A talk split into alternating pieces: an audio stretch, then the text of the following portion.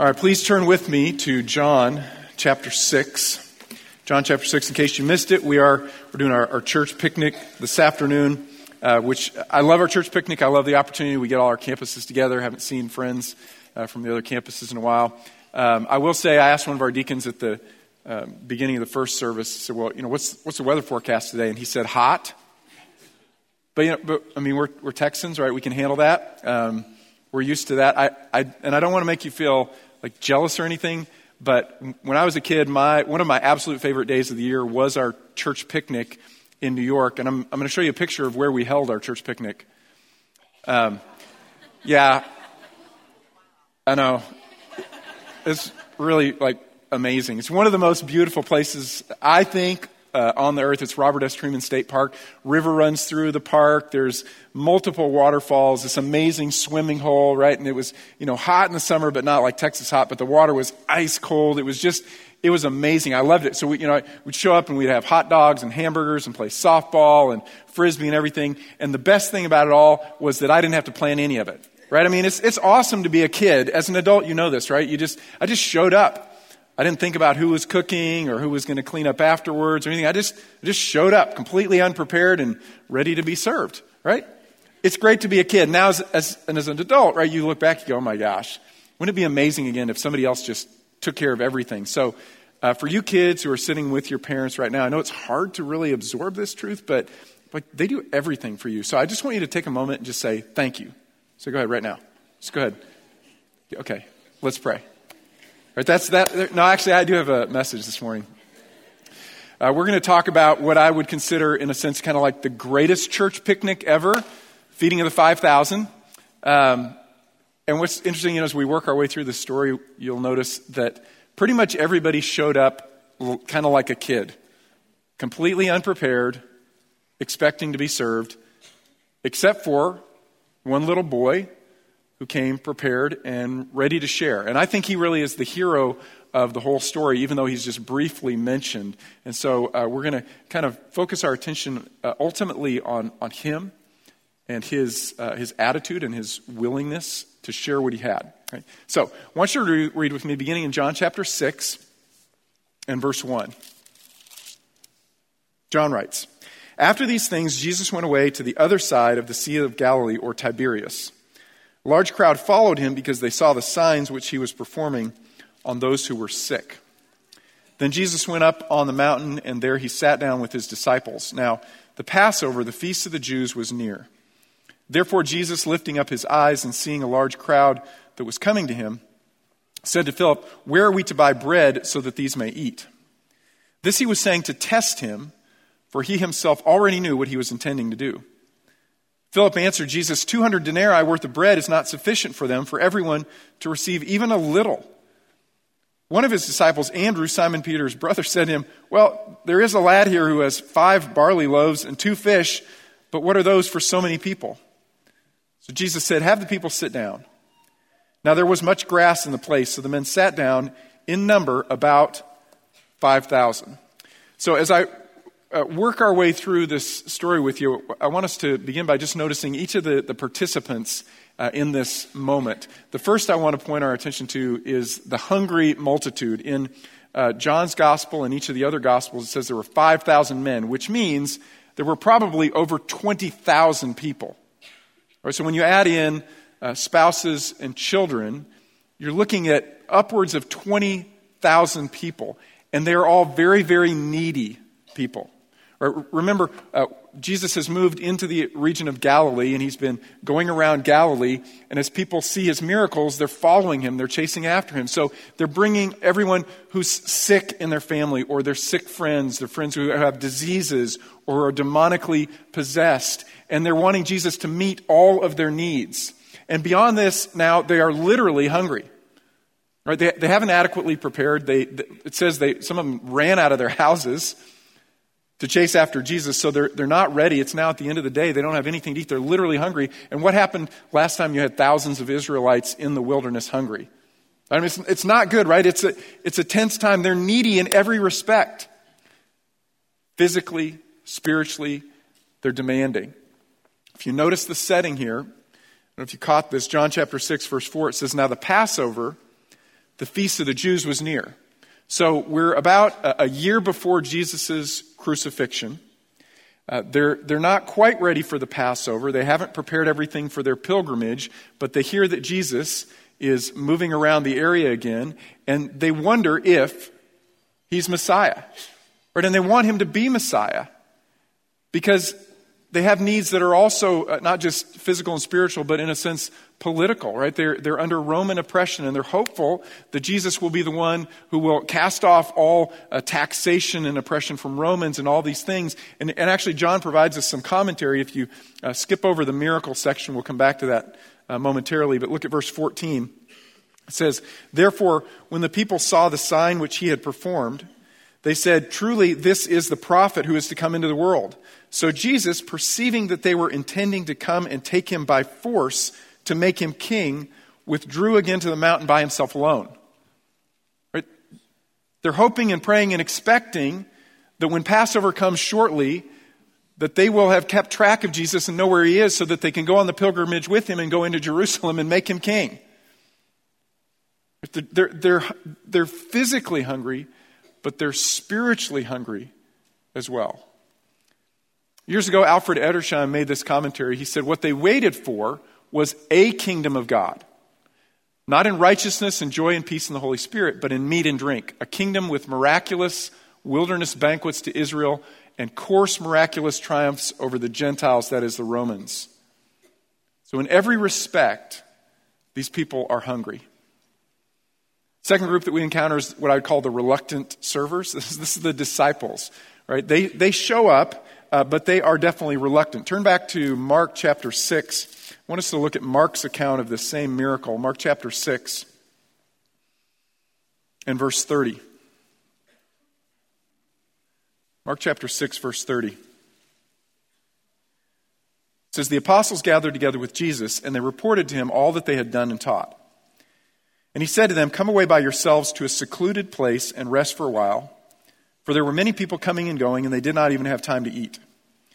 They went away in a boat to a secluded place by themselves. The people saw them going, and many recognized them and ran there together on foot from all the cities and got there ahead of them. When Jesus went ashore, he saw that a large crowd had already gathered, and he felt compassion for them because they were like sheep without a shepherd, and he began to teach them many things." Now, if we're honest, working with Jesus was not a picnic. Right? It was hard. First of all, you had to contend with the other 11 disciples. I've scoured the Gospels for years, and I have yet to find a pleasant interaction amongst the disciples. I mean, they're always trying to jockey for position and power and prestige. They're never serving one another. They're never serving Jesus.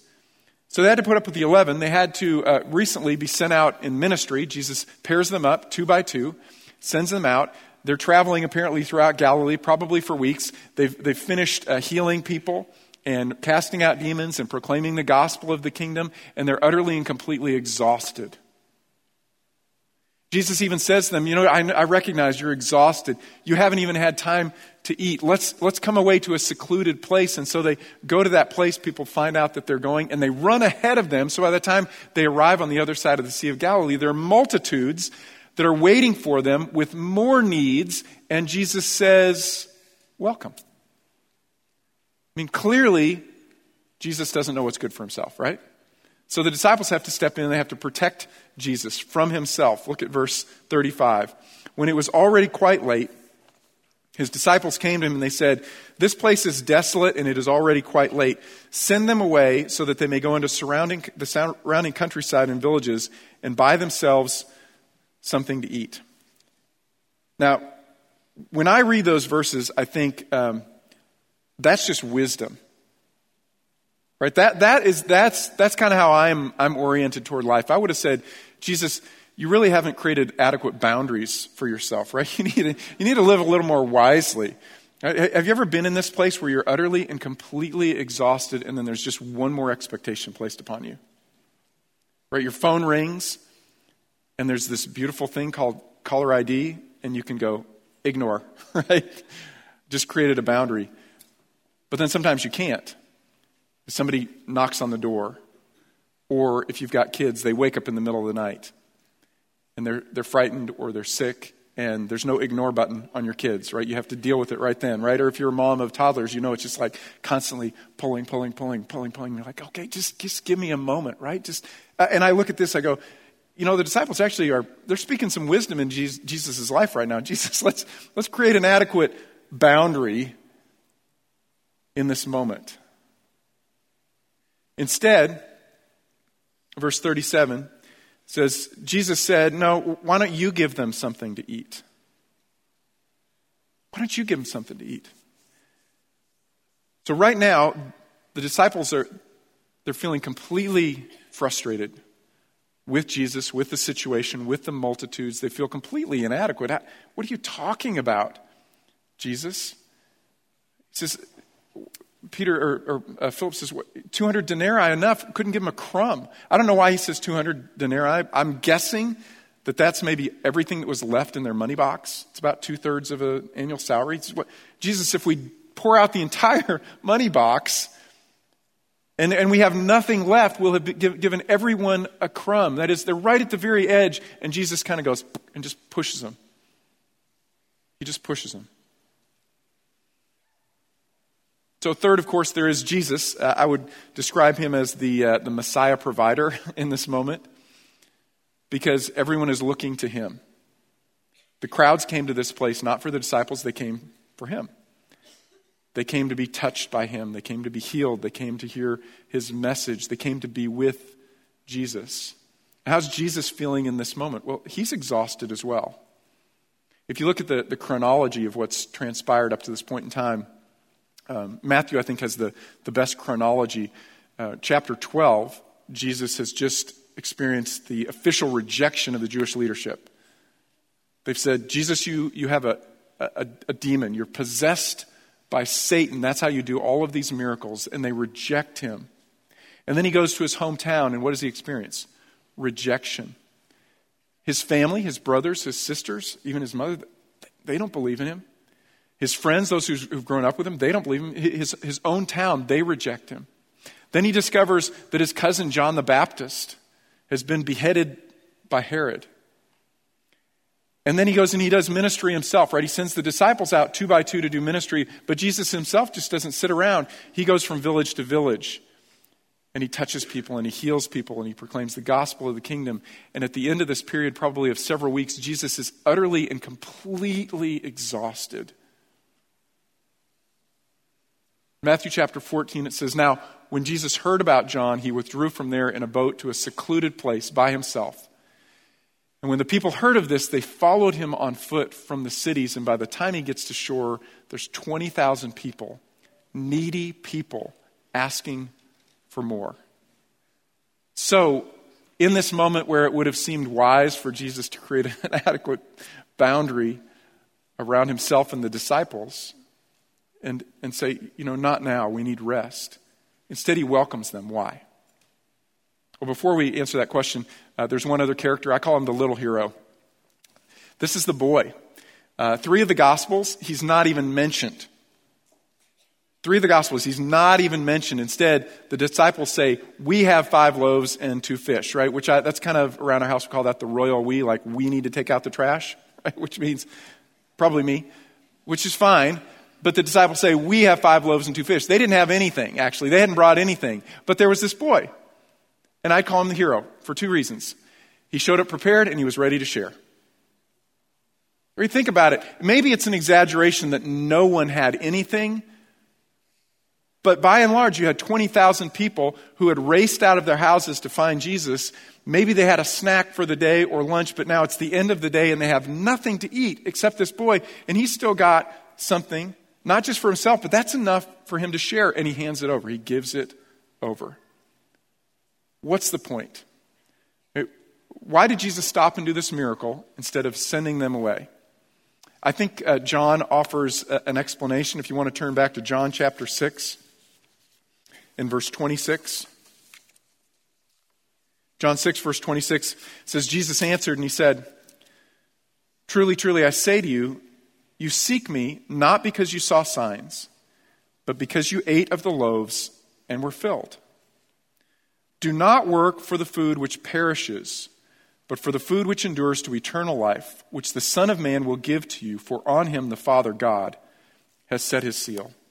I think that there are three lessons that Jesus intended to teach from this miracle. The first is this: people are hungry and they're foolish. By foolish I mean they're hungry and they think they know what will satisfy them, but they don't. Jesus says, I know why you came to me. You came because you wanted another meal, right? And you thought that would be enough, but you're going to get hungry again. And then you're going to eat and be filled, and then you're going to be hungry again. People are hungry, but we are foolish.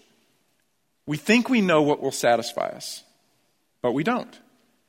Proverbs, it says, there is a way that seems right to a man, but the end of that way is death. And you and I, that's true of us, but also we're surrounded by people who are hungry and foolish, right? They present themselves as really needy, annoying people, right? They're always taking. They're always wanting. There's always something. Those relationships are frustrating. They're annoying. And what do we want to do in those moments? We want to hit the ignore button, right? If you look at the Gospels, you see this over and over and over again. People are crying out to Jesus. Jesus, heal me, I'm blind. Jesus, heal me, I'm lame. Jesus, heal me, I'm a leper. And what is the disciples' response every time? Jesus, send them away. Jesus, tell them to stop yelling after us. Jesus, it's annoying. Jesus, it's embarrassing. That Syrophoenician woman, that's awkward, Jesus. And there are people touching you, Jesus, and they're twitching around up. Jesus, create some boundaries. Send them away. And what Jesus does is he looks at that and he has compassion for them because he sees beyond the annoyance to what they really need, right? He sees beyond even that physical need that they think will satisfy them to a genuine need. I reminded my wife last night of a phrase she used to tell our kids all the time when they were growing up, and it's this: hurting people hurt people. Right? So when people hurt you, we would tell our kids, realize that's probably not about you. There's something broken in them. There's something hurting in them. And so they think that by hurting you, they'll feel better about themselves, right? Hurting people hurt people. These annoying people. Why are they so annoying? Why are they so frustrating? Why are they crying out? Because they have a need.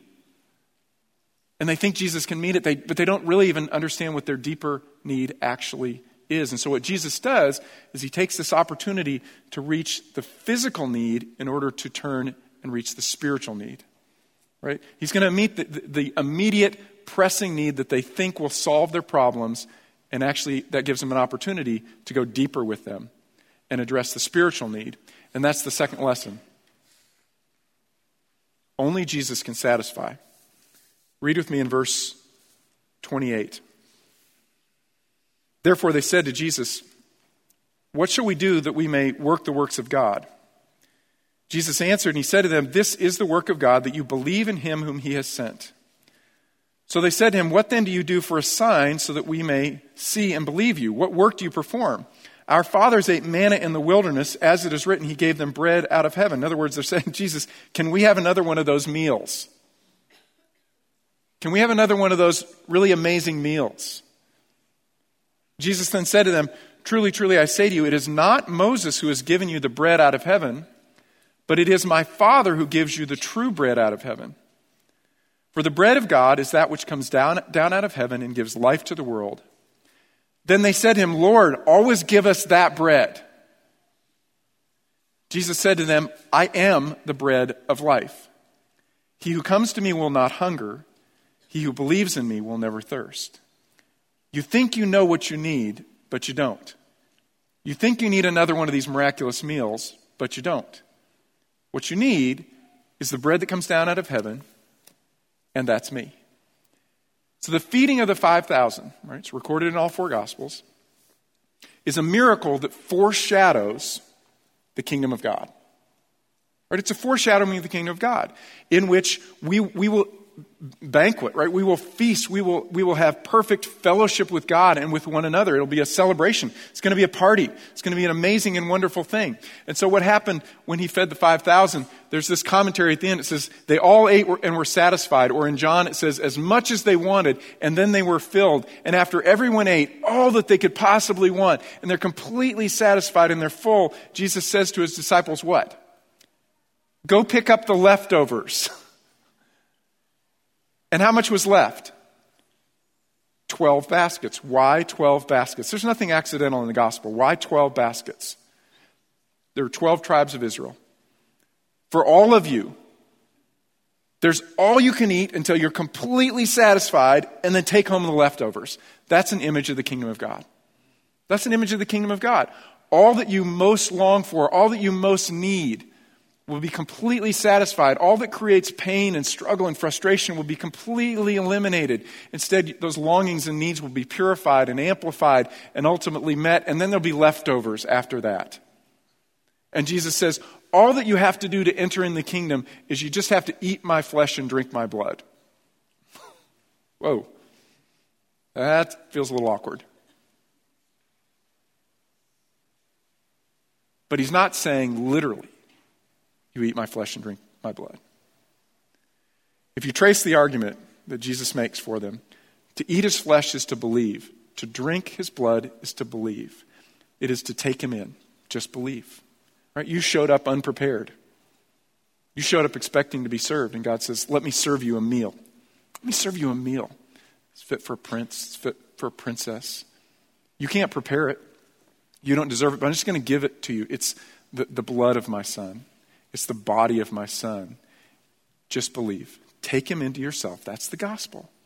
And when you believe, Jesus says, then you have eternal life. So if you've believed right now, you have life that lasts forever. And you can anticipate the kingdom in which all that you most long for, all that you most need, and all of those things, they're met completely, they're purified, they're wonderful, all those struggles, they're eliminated. You have that promise. But right now, you don't have it yet, do you? You just actually, you struggle. Paul says in Romans, you groan. You go, man, I can't wait for that. I know that I'll have it as a future possession, but what do I do now? I'm going to argue that that's, in a sense, ultimately the point of this miracle and why Jesus did it. It's this. In the right hands, 5 loaves and 2 fish is more than enough. In the right hands, 5 loaves, 2 fish is more than enough. So Jesus did this miracle specifically to test his disciples. We're told in John's account, specifically, he talks to Philip, and he knows what he's going to do, but he says, I'm going to test Philip anyway. And so they're right at the edge of their frustration. They have nothing left to give, and Jesus says, I know they need to eat, and it's really late, and they haven't brought any food, so why don't you just give them something to eat, Philip? Literally impossible. Literally impossible. Philip and the other apostles, they cannot fulfill this need. It is literally impossible, but it's easy for Jesus. And so what does he do? Well, he takes bread and he breaks it and he says, Blessed art thou, O Lord, creator of the universe, who brings forth bread from the earth. And he hands it to them, and then they go and they serve 20,000 people. And where did the bread come from? It's this little boy who showed up prepared with a little bit extra, and he's ready to share. Right? And so what was impossible for them was easy for Jesus. Right? He takes their nothing, and he makes it into something. He does the same for you. He takes your nothing and he makes it into something. What is impossible for you is easy for Jesus. And the reason he does it, I think, right at this point in time, is he's trying to prepare his apostles because he's going to leave in a year and he's going to hand them the ministry. And what they have to learn is that they are completely incapable of doing it. Right? He has to just, in a sense, he's just got to scrape the foundation, and any pride that they might have had and their capacities has to be completely wiped away. And so he puts them in this impossible situation. He says, "Why don't you feed those 20,000? What, Jesus? Shake out the money box, spend all of it, and everybody gets a crumb. It's impossible. What? This is actually it's pretty easy. Let me show you how." They have to learn that they are completely inadequate and that Jesus is completely powerful. Right? And so, same lesson for us. Jesus doesn't need our adequacy. He just needs our availability. Just show up. Now, what's interesting is, the story progresses, is that Jesus feeds the 20,000. It's the end of the day. So he says, okay, now it's time to go home. Right? It's time to go home. And he sends them away. And he says to his disciples, why don't you go back across the lake and I'll meet you there. And Jesus gets his time. He goes up on the mountain. He spends time with his Father. He prays all night. At the end of his time being refreshed in the Father, he says, you know, it's probably time for me to join my disciples. And where are the disciples at that point in time? They're in the middle of the lake. And they're struggling, right? Now, the details of this of the story, I think, are really important. First is this. There's 5 loaves of barley bread. Barley was the worst grain. That was the grain that they gave to the animals. And when they ran out of wheat for people, then they might get stuck eating barley. So you just got 5 lousy loaves. And then they only have 2 fish. And where does the miracle take place? Next to the Sea of Galilee that is filled with, and the profession of a third of them is fishing, and they can't get any fish out, right? And so they've just come from Bethsaida, and they're about to go back to Bethsaida. And I don't know if anybody's going to know this, but I'm just going to check. Does anybody know what the word Bethsaida means? Somebody guessed in the first service and nailed it. Didn't know, but guessed. It means a house of fishing. Okay, so they're right by the house of fishing, next to the Sea of Galilee that's filled with fish, and they're professional fishermen. And they can't do it. So even in their area of competency, they're completely inadequate for the job, right? So Jesus does the miracle. He feeds everybody. He sends them off. And these fishermen are on the Sea of Galilee, and a storm comes up, and they're stuck, right? And they think they're going to die, right? They can't get across the lake. And so Jesus just starts walking past them. What's up, guys? Right? They think it's a ghost initially, right? They're completely scared. And then they recognize, oh, it looks like Jesus. We were just with him a few hours ago. And Peter calls out to Jesus and he says, Jesus, if that's really you, command me to walk out to you on the water. Which, I'll be honest, I don't understand Peter's logic at all. I mean, think about it for a second, right? If it wasn't Jesus, let's say it's a demon or something, right? The demon would go, sure, come on out, right? And then Peter sinks and drowns. And anyway, my mind just kind of goes there on rabbit trails. And but I think, what was Peter thinking? But he says, command me to walk. And Jesus says, walk. So it is actually Jesus. Peter gets out. And what does he do? Peter walks on water. Can people walk on water?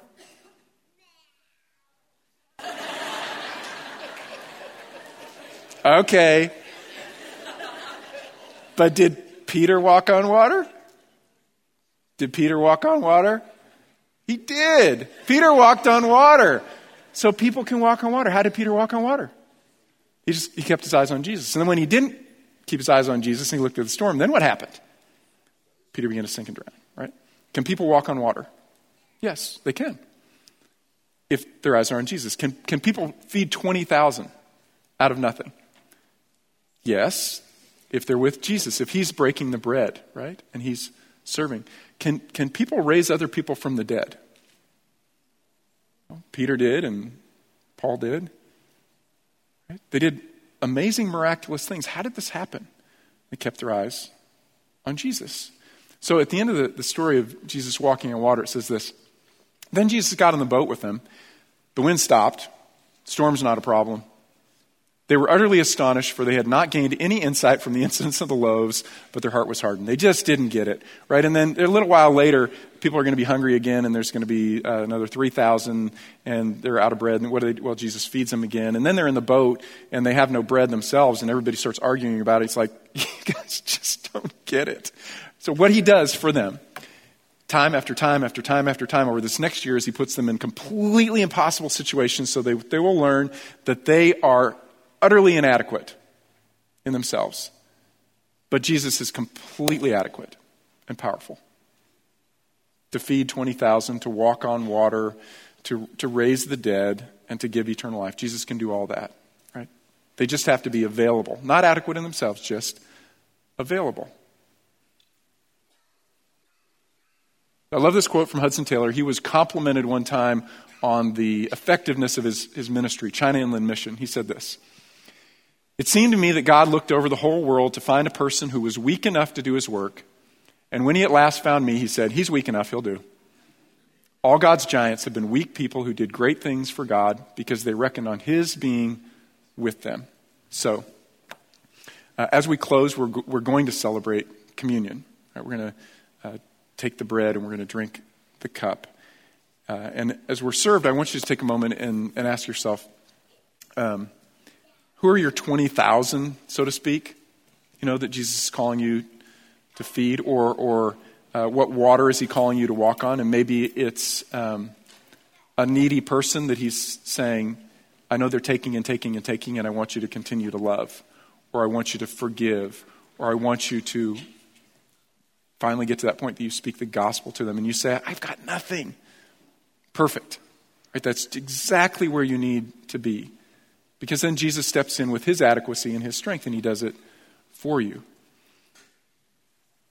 I want you to meditate on this prayer from Paul. He said this, "Now to him who is able to do far more abundantly, beyond all that we ask, or in some translations it says even imagine, according to the power that works within us, to him be the glory in the church and in Christ Jesus to all generations forever and ever. Amen." Jesus wants to get us exactly to that point, right, where we're completely out and we realize, I can't. Then we have to turn to him and say, but Jesus can. And then he gets all of the credit for these miraculous things that he does, walking on water and breaking bread and feeding 20,000, raising the dead. Because we finally got to the point where we admitted we can't do it. We can't love like we're supposed to. We can't forgive like we're supposed to. We can't be courageous like we're supposed to, but Jesus can through us. And the proof of that is that Jesus did for us what we couldn't do for ourselves, right? With the bread and the cup, that is his body and his blood, he gave us life, right? We showed up into this world completely unprepared for our greatest challenge. And Jesus stepped into our lives. He says, I can take care of that for you. I can remove that debt of sin forever. I can give you myself. So as we're being served, if I could ask the servers to come forward, let's just take a moment and say, Jesus, thank you. Thank you for doing for me what I couldn't do for myself. And not just removing this debt of sin, but now giving me power to live like you and live differently. So we'll wait till everyone's served, and then we'll take the cup and the bread together.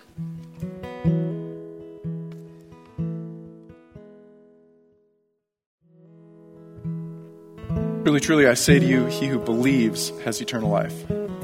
I am the bread of life. Your fathers ate the manna in the wilderness, and then they died. This is the bread which comes down out of heaven, so that one may eat of it and not die. I am the living bread that came down out of heaven. If anyone eats of this bread, he will live forever. And the bread also which I give for the life of the world is my flesh. Let's take the bread together.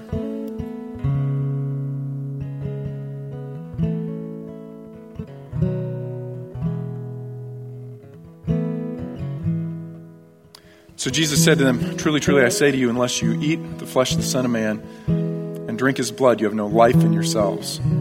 He who eats my flesh and drinks my blood has eternal life, and I will raise him up on the last day. For my flesh is true food, and my blood is true drink. He who eats my flesh and drinks my blood abides in me, and I in him." Let's take the cup together.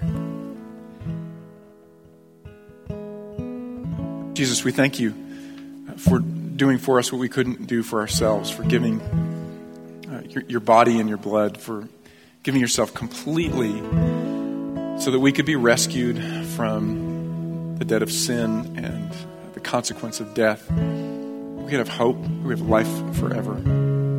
I pray, Father, that even in this moment, our hearts would be filled with gratitude that your Son was prepared and adequate to do that for us. And we give you thanks for Jesus.